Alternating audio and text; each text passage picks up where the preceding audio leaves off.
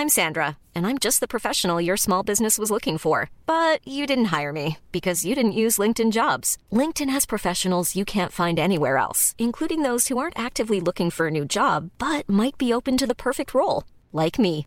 In a given month, over 70% of LinkedIn users don't visit other leading job sites. So if you're not looking on LinkedIn, you'll miss out on great candidates like Sandra. Start hiring professionals like a professional. Post your free job on linkedin.com/people today.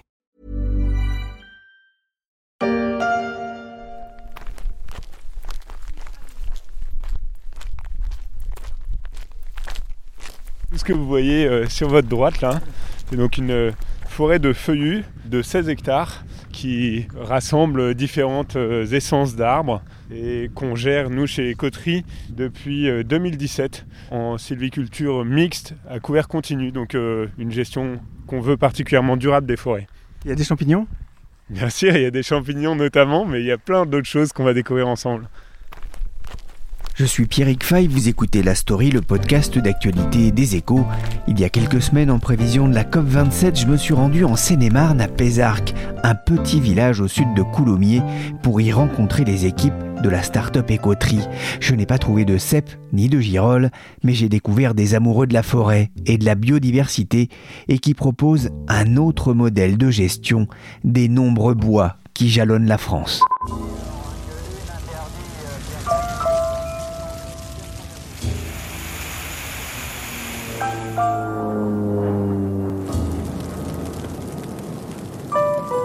L'été 2022 aura été celui des incendies de forêt dans les Landes de Gascogne, mais le feu aura touché aussi d'autres régions, plus au nord en Bretagne, dans les monts d'Arrée, et jusque dans la forêt de Fontainebleau. 1000 hectares partis en fumée en septembre dernier dans les gorges d'Apremont près de Fontainebleau, près aussi du bois de Pézarc, où je me suis rendu quelques jours plus tard pour m'intéresser au projet de la start-up Écoterie. Alors, Écoterie est né en 2014 de deux constats. Le premier, c'est que la forêt française a véritablement besoin d'être euh, gérée, renouvelée, et elle euh, nécessite euh, voilà, un engagement de, toute la société civile. Et puis de l'autre, c'est le constat que beaucoup d'entreprises particuliers souhaitent agir à leur échelle, mais sont un peu démunis quand il s'agit de euh, s'engager dans un projet euh, environnemental. J'étais ici avec Pierre François, l'un des associés d'Écoterie, une start-up qui propose d'investir dans la forêt, pas dans une démarche purement financière, mais avec l'objectif de sensibiliser les entreprises, les particuliers, mais aussi les propriétaires de parcelles boisées à la préservation de ces espaces et de la biodiversité dans une logique de gestion durable. Il faut dire que quand on regarde autour de nous, ce petit bout de campagne pas très loin de Paris ne ressemble pas à une exploitation forestière, du moins telle qu'on l'imagine. Pas de bruit de tronçonneuse, mais des oiseaux qui chantent, pas d'énormes grumiers venus chercher des troncs, tout juste entend-on non loin le bruit de la départementale qui borde le bois. C'est une forêt qui est assez intéressante, c'est une forêt euh, tout à fait typique de la région, euh, assez mixte, très feuillue. Euh, elle est aussi intéressante parce que c'est une forêt de production aussi, hein, vous allez voir, euh, bah, vous le voyez très bien, il y a, des, pistes forestières qui sont euh, là où passent les engins, vous verrez des grumes, vous verrez des arbres qui ont été coupés, euh. En même temps, c'est une forêt sur laquelle on peut aussi trouver des, choses très intéressantes pour la biodiversité, notamment, vous verrez avec Louise, un HLM à, oiseaux. C'est pas, pas le terme technique, hein, elle vous donnera le terme technique. hein. Arnaud de Grave est forestier, c'est lui qui est chargé de la balade pour la vingtaine d'investisseurs présents.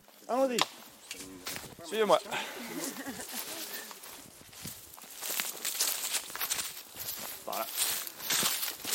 Qu'est-ce que c'est pour, qu'est-ce que c'est pour vous une forêt un ensemble d'êtres vivants. Un ensemble d'êtres vivants. Un centre commercial, c'est bon, ça marche. non, bref, c'est bon. c'est- non, mais c'est pas mal. Les arbres sont des êtres vivants. On est pas, on est pas mal. On est pas mal. Il y a de ça. Ok, très bien. Quelqu'un d'autre? Un écosystème? Un écosystème, tout à fait. Ça, c'est, alors ça, c'est si vous demandez euh, à un écologue forestier, il y a de fortes chances qu'il vous réponde effectivement c'est un écosystème. Maintenant, si vous demandez euh, un bûcheron, ouais, c'est des mètres, c'est des mètres cubes et des pépettes. Hey. Des mètres cubes et des pépettes. Arnaud se plante devant ce qui est sans doute le plus bel arbre de la forêt, un chêne. Il doit bien avoir entre 150 et 200 ans. Pour le savoir exactement, il faudrait le couper. Mais ce n'est pas au menu de la journée, et pas pour tout de suite, car ceux qui ont investi dans cette forêt avec écoterie vont devoir être aussi patients que le gland qui vient de germer. Alors je m'appelle Arnaud de Grave, je suis euh, informaticien et forestier chez Écoterie. Donc je partage mon temps à euh, gestion forestière, acquisition de nouveaux projets et à euh, fabriquer du code informatique principalement pour des questions de calcul de mesurabilité de carbone. Le fait d'être forestier, c'est une reconversion. J'ai lâché ma vie d'avant qui était celle d'être professeur d'université, plutôt dans la conception de produits mécaniques à l'échelle microscopique. Et j'ai fait une reconversion où j'ai été faire un master de foresterie, de gestion forestière durable à l'université de Vancouver au Canada. Parce que à chaque fois dans ma carrière, quand j'avais des doutes sur, euh, sur le bien fondé de ce que je faisais, j'arrêtais pas de me dire Arnaud, euh, tu devrais être forestier, tu devrais être garde forestier, c'est ça, euh, c'est en fait c'est ça, c'est ça, c'est ça qu'il faut faire. Et à un moment, la désillusion a été un peu trop forte et j'ai passé le pas. Il y a combien d'hectares ici à Pézard C'est une, grosse forêt? Non, c'est une petite forêt, on a une douzaine d'hectares. Comment est-ce qu'on gère, financièrement parlant, et de façon rentable, une telle forêt? On voit cette forêt comme un écosystème complexe qui nous rend énormément de services. L'un de ces services, c'est de produire du bois d'œuvre, et puis aussi un peu de bois de trituration, peut-être un petit peu de bois énergie aussi. Euh, donc bah, on fait de l'exploitation forestière. Pour autant, euh, cette forêt et notre sylviculture n'est pas à viser euh, sylviculture de type couperase. Donc on vient faire, on vient faire des prélèvements dans la forêt de quelques beaux spécimens qu'on détourne pour les rendre un peu mieux dans l'avenir. On retire des arbres qui nous permettent de financer ce, genre d'opération et d'avoir une rentabilité financière, tout en essayant de garder l'écosystème dans un bon état. Après, cette forêt, on ne peut pas faire de carbone dessus parce que euh, elle n'est pas, euh, on, aura du mal à avoir de l'additionnalité euh, positive sur la forêt. La forêt, pour autant, rend d'autres services comme par exemple être un habitat pour la biodiversité. Donc notamment, on fait financer des travaux pour refaire une mare forestière à certains de nos clients. Et puis voilà, donc nous, ce qu'on essaye de faire à l'échelon de cette forêt, mais aussi à l'échelon des coteries, c'est de réellement valoriser tout un tas de fonctions de la forêt. Production de bois, stockage du carbone, habitat pour la biodiversité, etc. etc.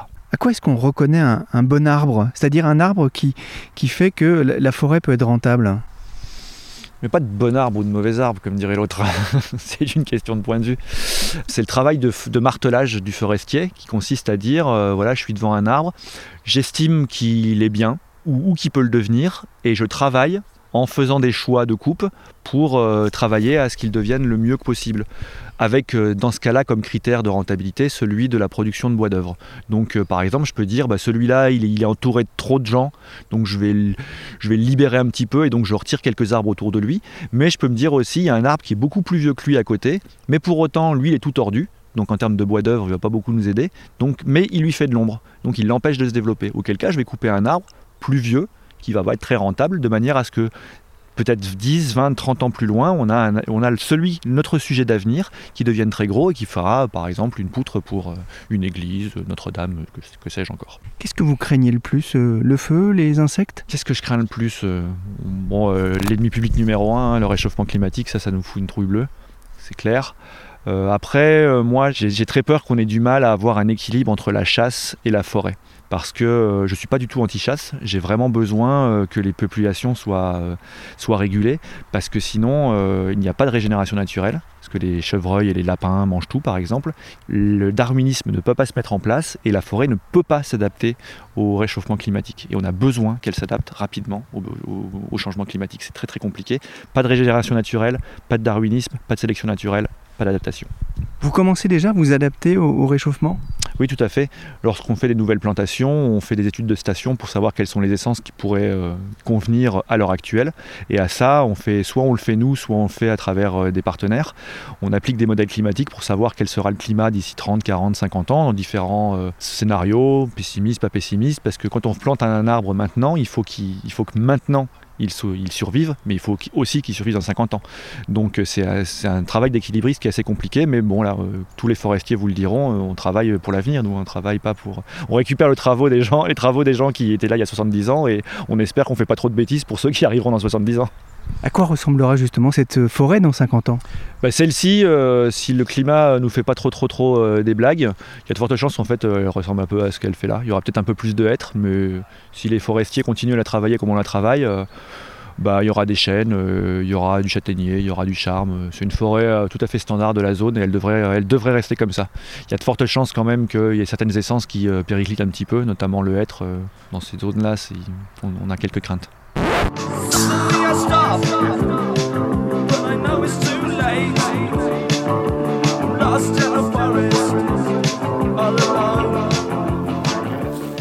Je m'éloigne un peu d'Arnaud qui poursuit ses explications sur la gestion des forêts mais aussi sur le système complexe des crédits carbone auprès des clients des coteries en espérant ne pas me perdre comme Robert Smith dans cette chanson que je chantonne sur le petit chemin forestier qui m'amène à proximité de Louise.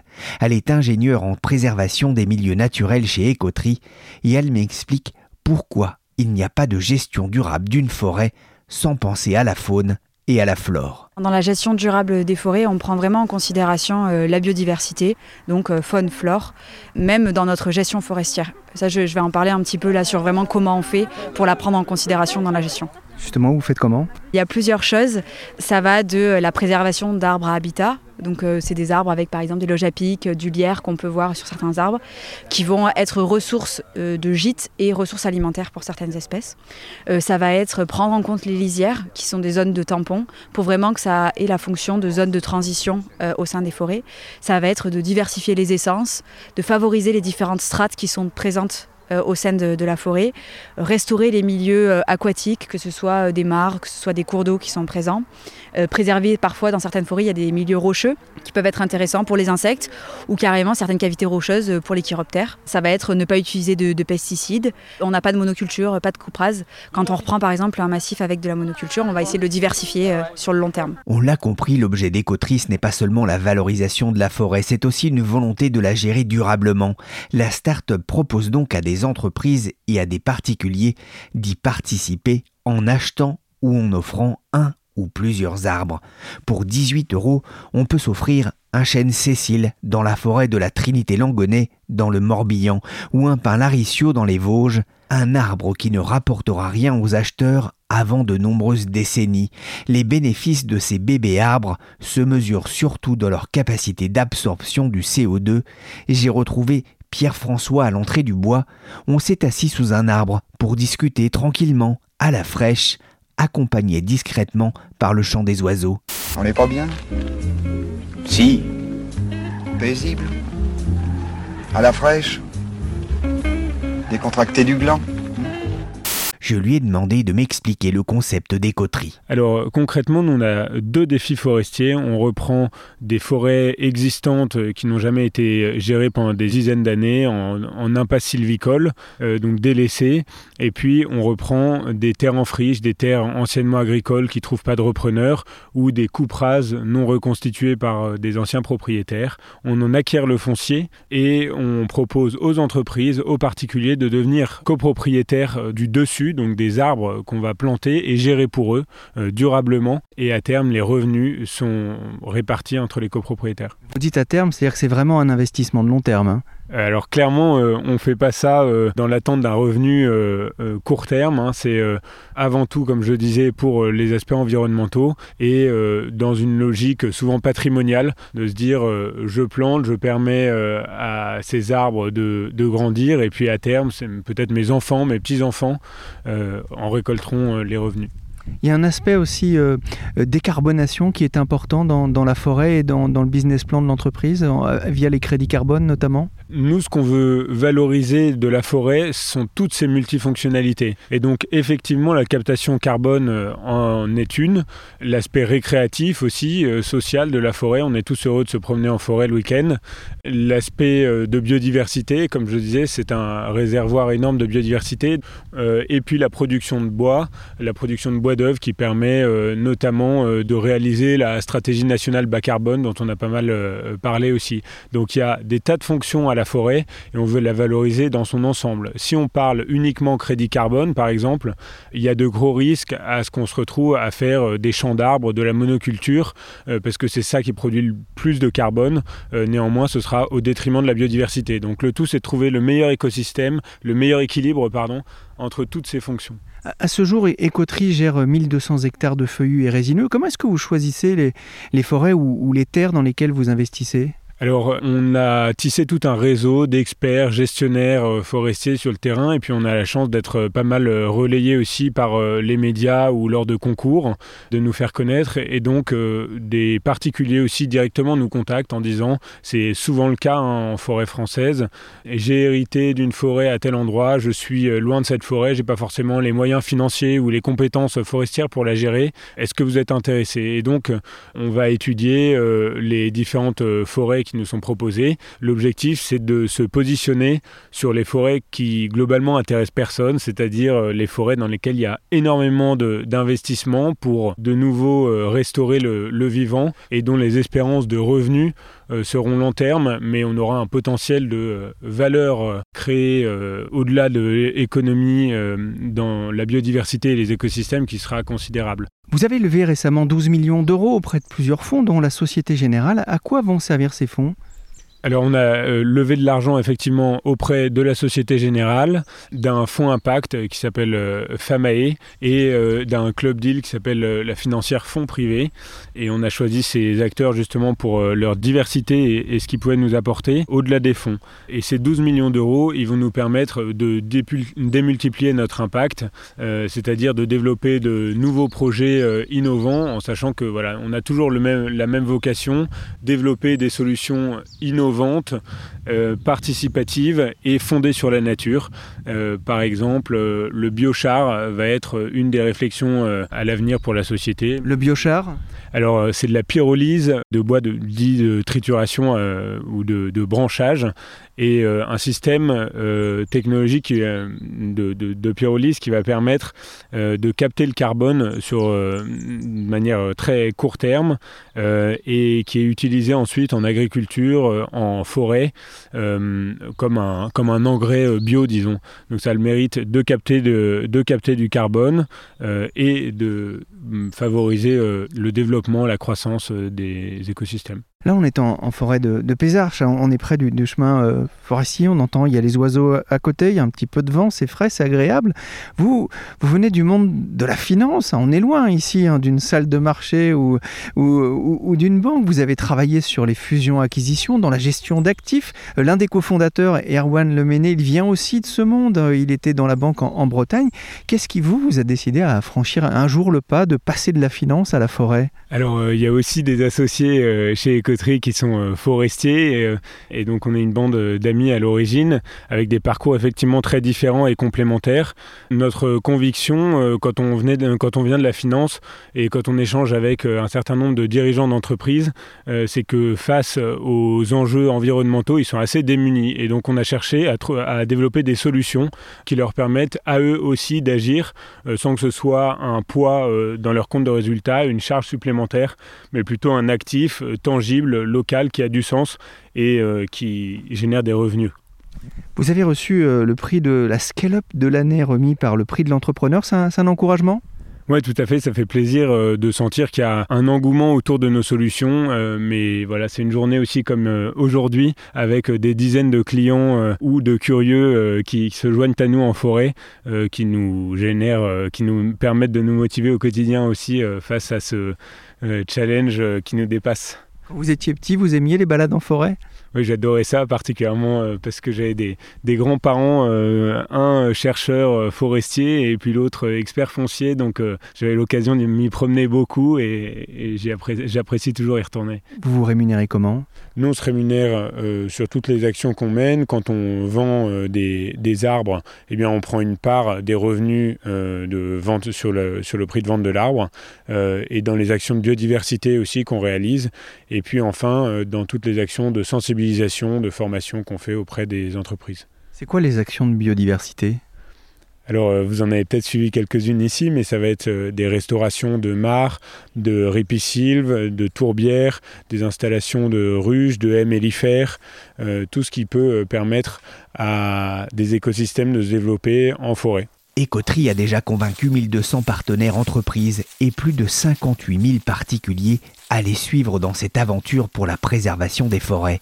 La PME créée en 2014 a grandi et emploie une centaine de salariés basés entre Paris, Copenhague, Brest et un peu partout en région où l'entreprise se développe en aidant les petits propriétaires à exploiter leur bois grâce à la possibilité offerte de dissocier la propriété du foncier de la propriété des arbres. Des centaines d'entreprises se sont donc laissées séduire par la proposition d'écoterie, à l'image de Jean-Louis Coustenoble, directeur du distributeur JPG. On offre la possibilité à nos clients d'acquérir un arbre en fait, comme c'est comme cadeau, comme incentive euh, cadeau. Euh, on, on, a proposé, on propose depuis un an et demi maintenant l'acquisition d'un arbre. Et ça marche? Ça marche, pas autant qu'on voudrait. Euh, j'ai presque envie de dire, malheureusement, les gens préfèrent encore des cafetières aux arbres, mais ça, ça, commence à prendre, ça décolle, ça fait son chemin petit à petit. Comment est-ce que c'est perçu en interne? C'est aussi un bon moyen de communication en interne? Ouais, c'est un très bon moyen de communication. On essaie de faire beaucoup de choses autour de l'éco-responsabilité. On a sur notre site, on a aussi des abeilles comme on a vu aujourd'hui, on a des moutons. Voilà, on fait pas mal de choses autour de l'éco-responsabilité, plus des, des, vrais sujets plus lourds, on va dire comme des camionnettes électriques euh, ou des camionnettes en biogaz. Et c'est un vrai moyen de fédérer les équipes. C'est un, message fort important pour fédérer des équipes ou attirer des talents. C'est un investissement important c'est un investissement significatif, euh, mais plus la volonté qui est importante que, que l'argent. Qu'est-ce que ça vous a fait de venir voir les arbres dans lesquels vous avez investi ou dans lesquels vos clients investissent? Bah, déjà, j'ai appris beaucoup de choses. Je savais même pas ce que c'était qu'un arbre. Je me rends compte je connaissais même pas la définition de l'arbre. Donc euh, voilà, j'ai appris, beaucoup de choses. Puis c'est intéressant de voir euh, concrétiser quelque chose, de rencontrer les équipes des coteries, de voir que ça vit, qu'il se passe quelque chose, qu'il y a une action et que, c'est continu. Donc euh, ça, ça fait plaisir. La journée en forêt touche à sa fin. Après une dernière démonstration avec un apiculteur qui a installé ses ruches sur place, j'ai délaissé ces précieux auxiliaires de pollinisation pour discuter avec un deuxième client d'écoterie. Il s'appelle Thomas Tressac il est responsable de la communication chez Orange Business Services. Effectivement, au niveau de notre stratégie, on avait une euh, logique de RSE, mais on s'est dit, nous, dans les télécoms, comment on peut agir sur la planète avec nos salariés? Et on a cherché des partenaires fiables pour travailler effectivement euh, sur des preuves concrètes. Et Ecoterie euh, correspondait vraiment à, ce qu'on voulait faire en replantant des arbres dans la forêt pour l'empreinte carbone. Qu'est-ce que vous attendez de, de cet investissement? Alors nous, on s'en sert, si vous voulez, comme activation d'engagement des salariés. C'est-à-dire qu'on a pas mal d'opérations, de, fresques du climat, de sensibilisation avec nos employés.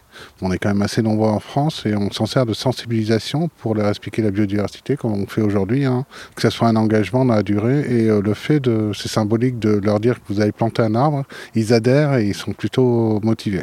ça, quand on leur dit vous avez planté un arbre, ils sont contents. C'est concret. On a avoir euh, des origines de paysans ou de voilà, mais c'est concret, ça leur parle, ça les ils sont motivés, ils sont dynamiques. Donc du coup, euh, on couple, si vous voulez, euh, par exemple, recycler vos mobiles avec une opération euh, et planter un arbre. Vous faites une fraise du climat, de la biodiversité et replanter un arbre. Et ce qu'on va faire, c'est essayer dans la durée de leur expliquer avec écoterie ce que deviennent cette forêt, comment ça impacte sur l'écosystème. Donc ça nous intéresse parce que c'est avec nos valeurs, c'est concret, c'est des preuves et voilà, et c'est pour le futur, pour un monde meilleur pour nos enfants. C'est-à-dire qu'il n'y a pas du tout de réflexion de, rentabilité, de placement rentable euh, Honnêtement, euh, la rentabilité, enfin, si on le cherche, il y a un équilibre entre la rentabilité. Euh, une entreprise, elle est toujours là pour faire des profits. Maintenant, sur le volet RSE et tout, c'est quand même une dynamique d'engagement pour la planète au-delà des profits. Voilà, c'est un équilibre social et d'engagement écologique et de rentabilité. Mais c'est sûr qu'on va essayer de trouver le meilleur modèle d'engagement pour le futur, mais en alliant rentabilité et engagement écologique. Ça représente un investissement de combien pour Orange? C'est une goutte d'eau dans l'océan, mais on espère que cette goutte d'eau va, grossir et qu'en en fait, on est un grand groupe, donc euh, il faut à chaque fois convaincre même les entités autour de nous et on va, on va se développer avec Coterie. Mais c'est pour ça que je suis venu aussi faire un film aujourd'hui pédagogique pour montrer, euh, voilà, et peut-être amener nos directeurs après en visite euh, dans la forêt et, peut-être nos salariés sur des learning expéditions. Parce qu'en fait, il faut qu'ils voient pour prendre conscience de ce qui, ce qui arrive. Ça, c'est une décision que vous avez prise bien de voir l'accumulation des feux de forêt comme cet été. Hein. Oui, tout à fait. C'est quelque chose qu'on avait en tête depuis pas mal de temps, la biodiversité. C'est triste à dire, mais les feux, les incendies, les crises climatiques et tout amènent à une prise de conscience de nos dirigeants qui nous donne cette capacité d'action, nous, au niveau opérationnel. D'une certaine façon, ça vous aide notamment pour convaincre la direction financière C'est triste à dire, oui. voilà. Dans les faits, euh, ce sont des preuves euh, qu'on n'a plus le choix et, euh, aujourd'hui, la stratégie du groupe Orange nous accompagne dans cette démarche RSE et nous dit allons-y. Donc ça nous donne les moyens, nos ambitions pour, euh, pour investir là-dessus. Plante un arbre sur ton balcon, dans ton jardin.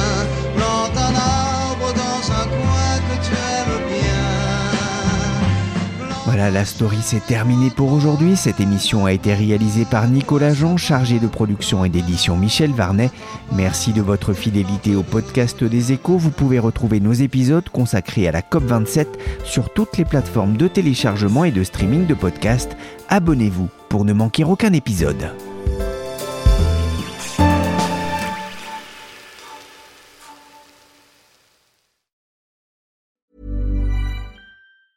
Hey, it's Danny Pellegrino from Everything Iconic. Ready to upgrade your style game without blowing your budget? Check out Quince. They've got all the good stuff shirts and polos, activewear, and fine leather goods, all at 50 to 80% less than other high end brands.